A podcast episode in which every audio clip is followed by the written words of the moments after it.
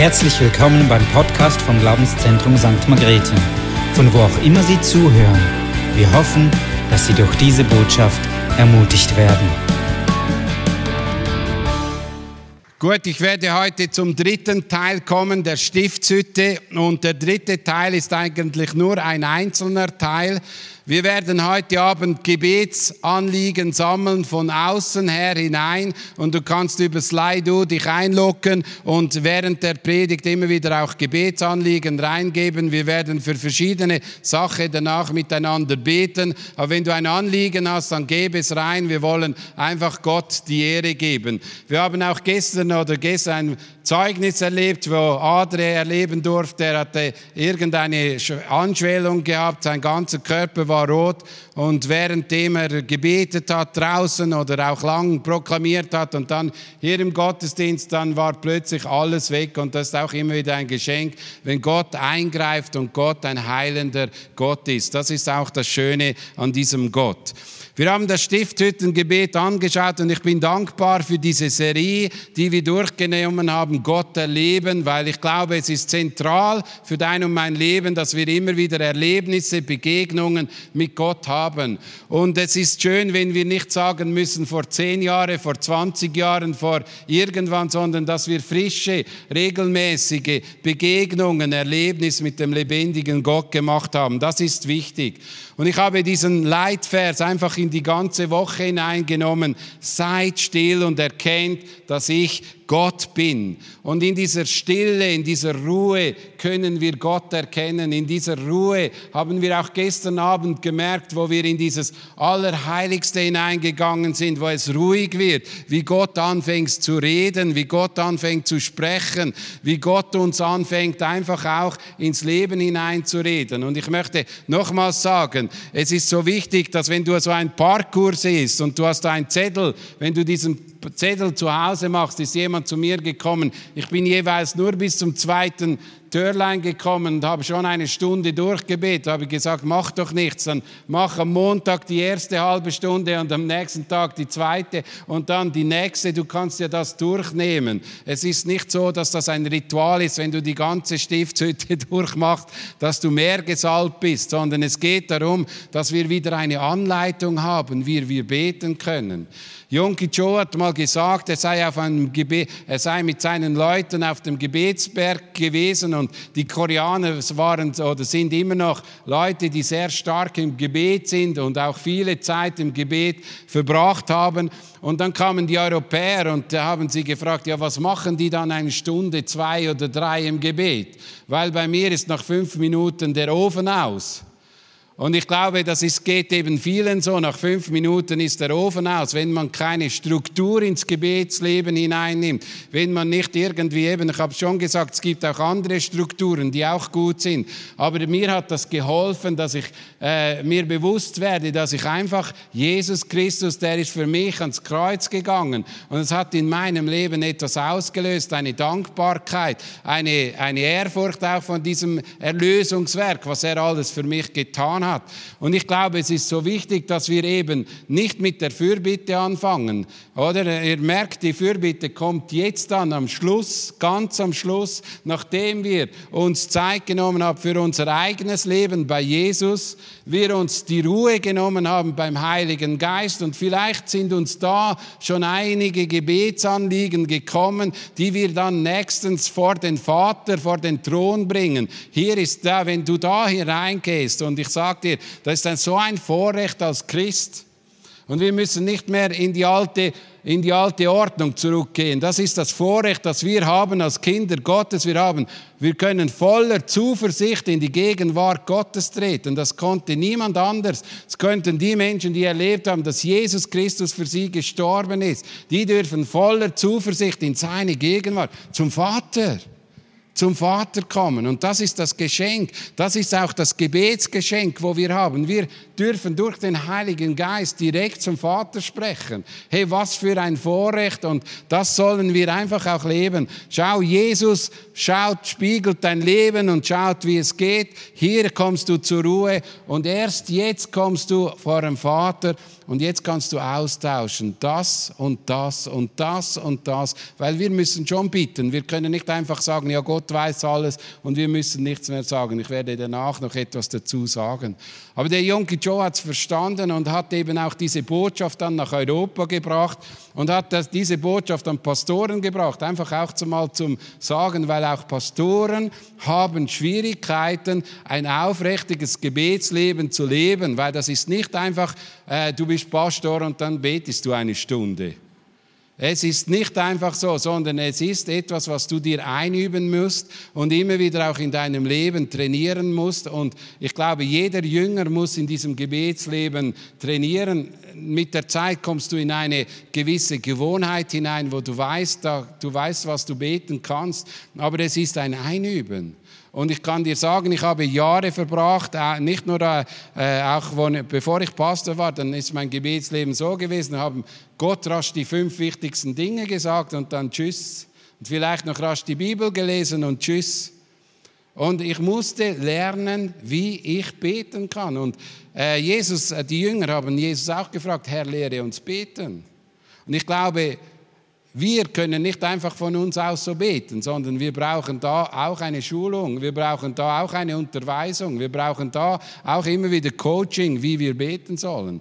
Weil wenn du mit gewissen Menschen betest, merkst du, ja, da ist ein Gebetsleben, da ist Kraft, aber auch, da merkst du, da kommt etwas und da betest du mit gewissen Leuten und dann merkst du, da ist der Ofen schnell aus.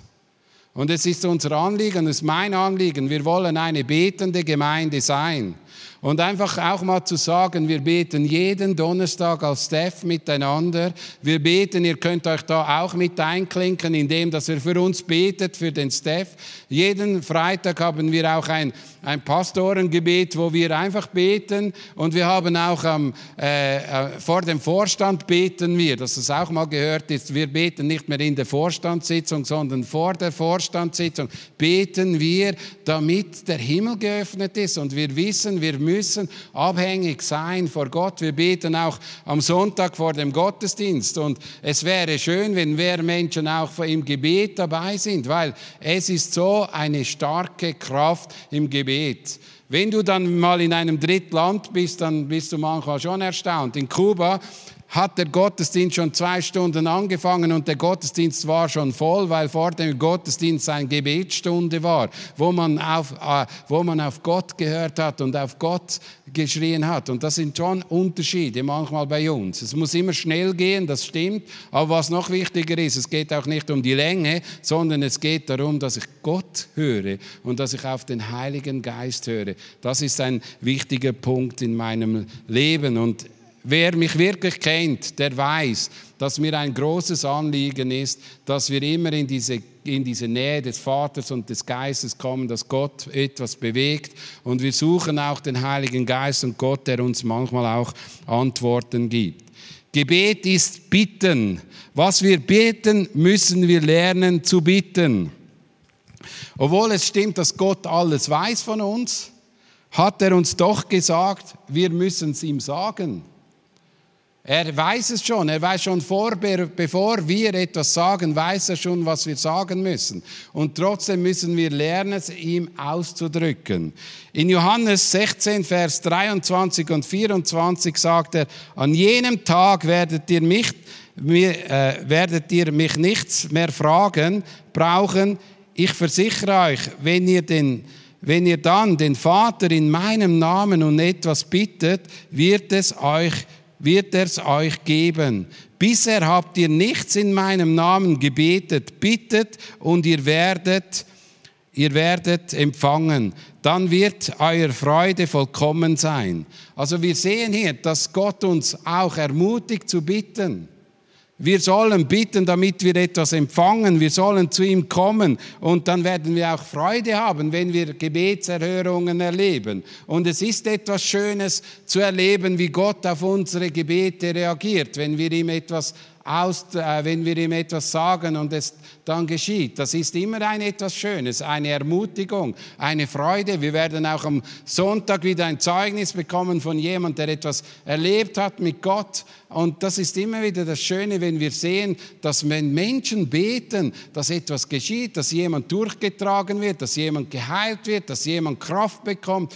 Das ist das Schöne am Gebet. Wir werden eine Freude empfangen. Und die Jünger haben bisher noch nichts im Namen von Jesus gebetet. Und wir dürfen jetzt, wir dürfen, weil Jesus war noch nicht beim Vater, aber jetzt ist er beim Vater und wir dürfen unsere Anliegen an ihm geben. Wir dürfen sie ihm abgeben.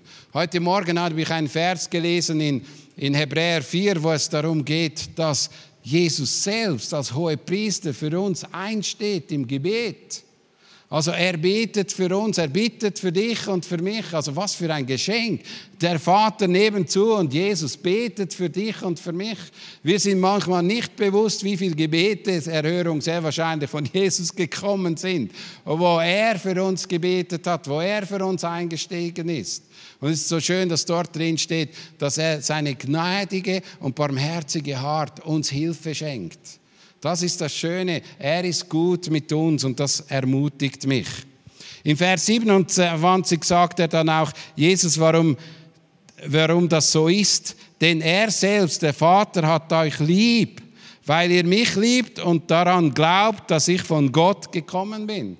Also es hat mit der Beziehung, mit der engen Freundschaft zu tun. Weil wir Jesus lieben, schenkt er uns diese Gebetserhörung. Also da muss man schon verknüpfen können. Also wir sind eine drei, äh, wir glauben an einen dreieinigen Gott, Jesus, den Vater und auch den Heiligen Geist. Wir glauben an diese drei Personen und die haben ein Zusammenspiel, auch im Heilsplan, aber auch in unserem Glaubensleben sind drei wichtig. Sind nicht der eine ist wichtiger als der andere. Jeder hat seine Qualität, die wir brauchen. Gott ist ein guter Gott. Das wissen wir, das haben wir auch schon oft gesungen, aber wissen wir es im Herzen, dass er ein guter Gott ist? Wenn wir Matthäus 7,11 lesen, wenn also ihr, die ihr doch böse seid, das nötige Verständnis habt, um euren Kindern gute Dinge zu geben, wie viel mehr dann euer Vater im Himmel denen Gutes geben, die darum bitten.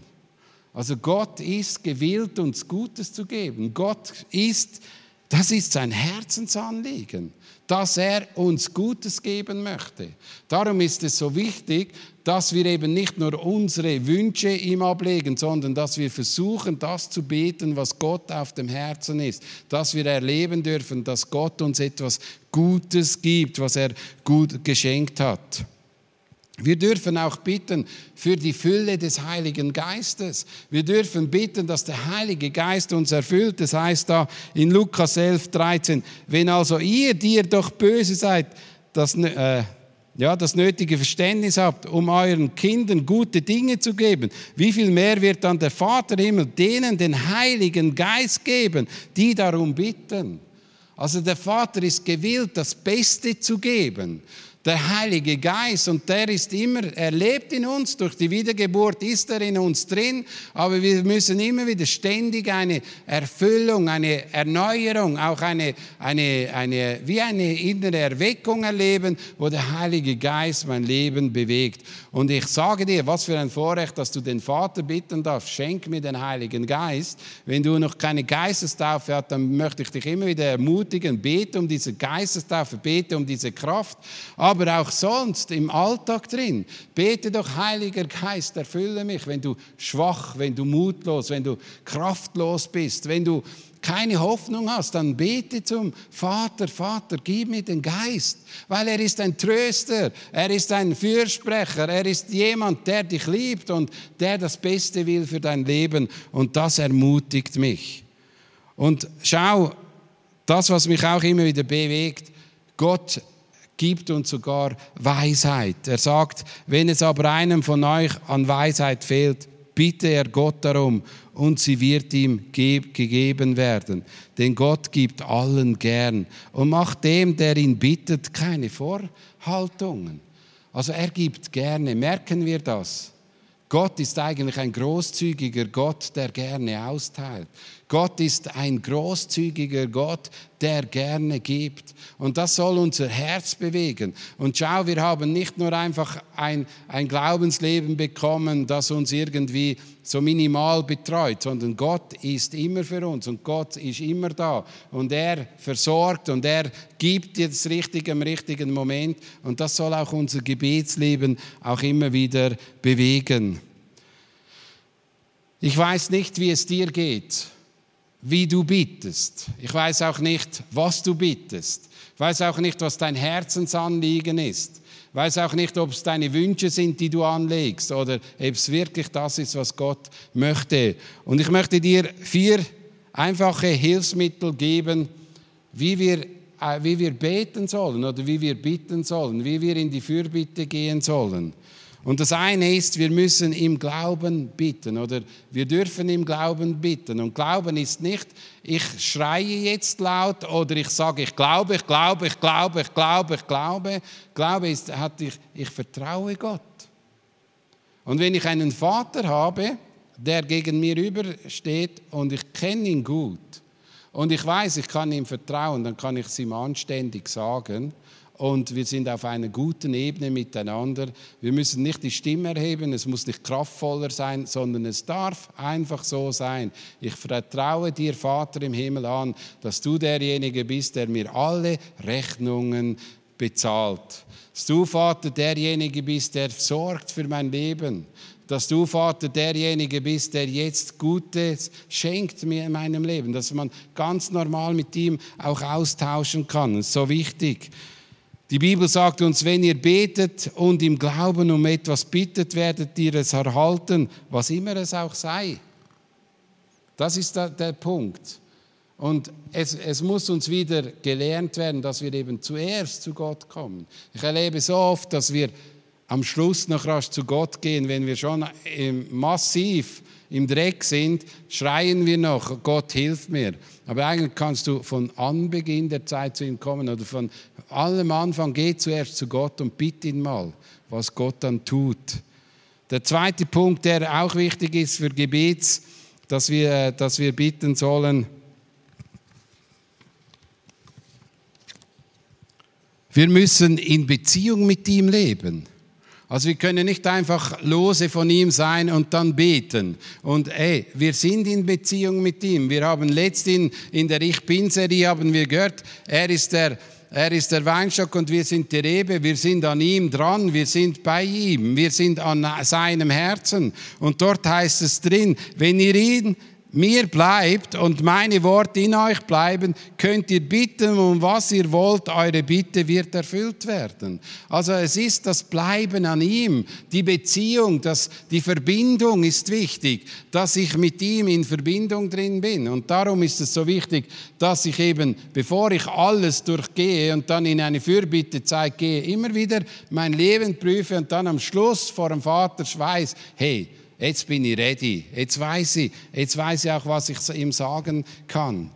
Und ich glaube, es ist so wichtig, dass wir eben nicht einfach nur Glaube und auch die Beziehung einfach außer Acht lassen. Das sind zwei wichtige Punkte, dass wir auch im Gebet brauchen. Wir brauchen Vertrauen in Gott und wir brauchen auch eine Beziehung zu Gott. Und der dritte Punkt ist, unsere Motive müssen sauber sein. Jakobus sagt es klar in Vers 4 und 3. Und selbst wenn ihr euch an ihn wendet, werden eure Bitte nicht erhört, weil ihr in verwerflicher Absicht bittet.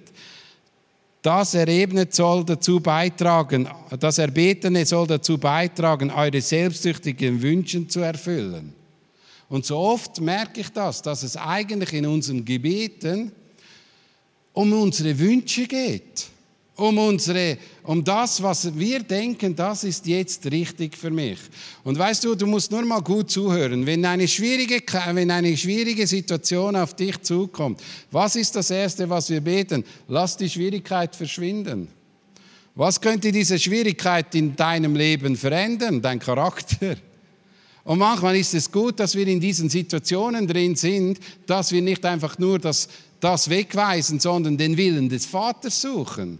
Und nicht unsere Wünsche und nicht unser einfaches Leben, unser easy peasy Leben, wo wir einfach nur das haben wollen, was wir wollen, sondern Gott möchte in deinem und in meinem Leben etwas bewirken, dass wir eben auch die, aus dem richtigen Motiv heraus beten. Und eben, ich habe es gestern schon gesagt, mir hat das, ich habe das stark gefunden, was Micha gesagt hat. Wissen, dann, wissen wir dann immer, für was wir beten sollen oder was wir selbst brauchen, was der Nächste braucht und was wir brauchen.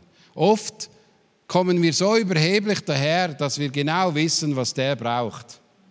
Und oft kommen wir so überheblich daher, dass wir genau sagen, was jetzt da ist. Und sehr oft, wenn es dann der Mensch, der, der in dieser Fürbitte ist und dann der, für den wir beten, wenn er dann noch vor uns ist, dann hauen wir ihm noch eins auf das Dach, indem wir ihm Dinge ansprechen, wo wir gar nicht ansprechen müssen. Für das ist da der Heilige Geist und der Vater zuständig. Unser Anliegen ist es, dass wir beten und vertrauen im Glauben, in der Abhängigkeit und Mut und Zuspruch geben. Das ist unsere Aufgabe, dass wir den Menschen durchtragen. Aber wir trauen Gott zu, dass er Veränderung schenken kann. Das ist nicht in unserer Aufgabe. Aber wir müssen lernen, die richtigen, sauberen sauberen Motive haben.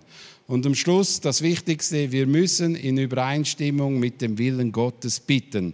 Johannes 5,14, 1. Johannes 5,14. Und wer an Jesus glaubt, kann sich voller Zuversicht an Gott wenden, denn wenn wir ihn um etwas bitten, was seinen Willen entspricht, erhört er uns.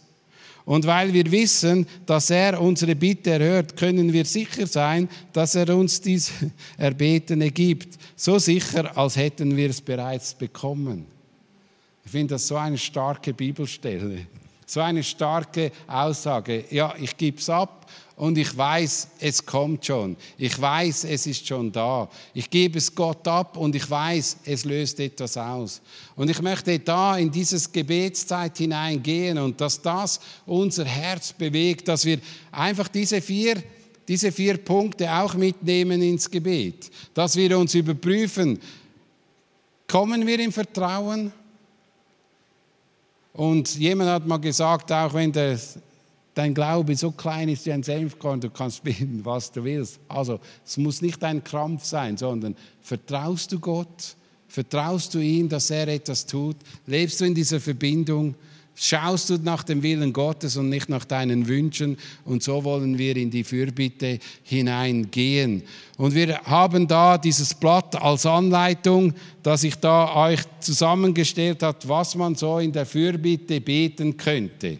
Und äh, vielleicht sind Anliegen reingekommen, äh, für die wir jetzt auch noch beten. Gebt sie jetzt rein. Ich werde sie immer wieder punktuell dann auch äh, aufsagen den anderen, dass sie mitbeten, die über den Livestream. Aber den anderen möchte ich jetzt einfach ermutigen, macht kleine Gruppe und betet miteinander. Ihr habt da diese Liste Gebet und Fürbitte. Fangt mal an bei der Familie. Betet zuerst für die Familie, für die Leiter, für die Gemeinde, für die Stadt, für mein Land, für meine Nöte und Bedürfnisse. Und betet mal so miteinander zusammen. Und wir schauen, dass wir einfach eine Gebetszeit jetzt haben miteinander, wo wir Fürbitte tun. Und macht da, wo ihr seid, so Grüppchen und dann betet miteinander.